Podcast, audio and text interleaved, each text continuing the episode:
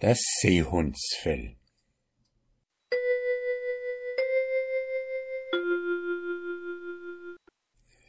Ein Mann aus Myrdal im Osten ging eines Morgens früh, ehe die Leute aufgestanden waren, an einigen Felsen vorbei und kam an den Eingang einer Höhle.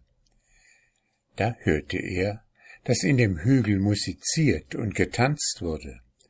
Draußen aber sah er eine große Menge Seehundsfelle. Er hob eines von ihnen auf, nahm es mit nach Hause und verschloss es in seiner Truhe.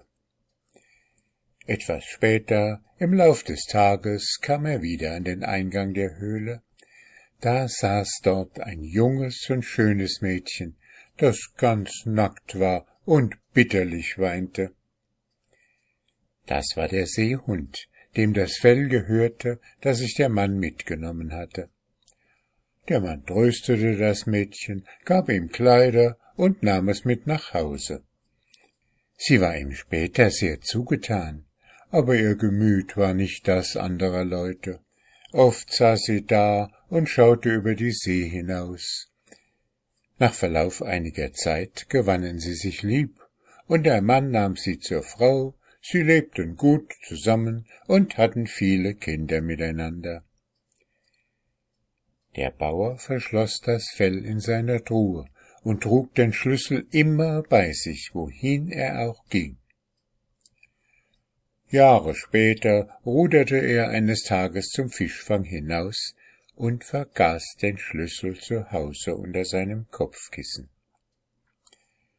Andere dagegen sagten, dass der Bauer mit seinen Leuten zum Weihnachtsgottesdienst gezogen sei, dass die Frau aber krank gewesen wäre und nicht mitgehen konnte. Das soll er vergessen haben, den Schlüssel aus der Tasche seiner Wochentagskleider zu nehmen, als er sich umzog. Als er abends nach Hause kam, war die Truhe offen und die Frau mitsamt dem Fell verschwunden. Sie hatte den Schlüssel gefunden und aus Neugier die Truhe durchsucht und so das Fell gefunden. Da sang sie, Hab sieben Kinder in der See und sieben hier an Land, so fühl ich Freude und auch Weh an diesem Doppeltband. Danach konnte sie der Versuchung aber nicht länger widerstehen. Sie sagte ihren Kindern Lebewohl, schlüpfte in das Fell und warf sich in die See. Der Bauer nahm sich das sehr zu Herzen und war sehr traurig. Wenn er später hinausruderte, um zu angeln, dann schwamm der Seehund oft um sein Boot herum, und es war, als liefen ihm Tränen aus den Augen. Von der Zeit an hatte er stets Erfolg bei seinem Fischfang und Glück bei jeder Arbeit auf dem Lande.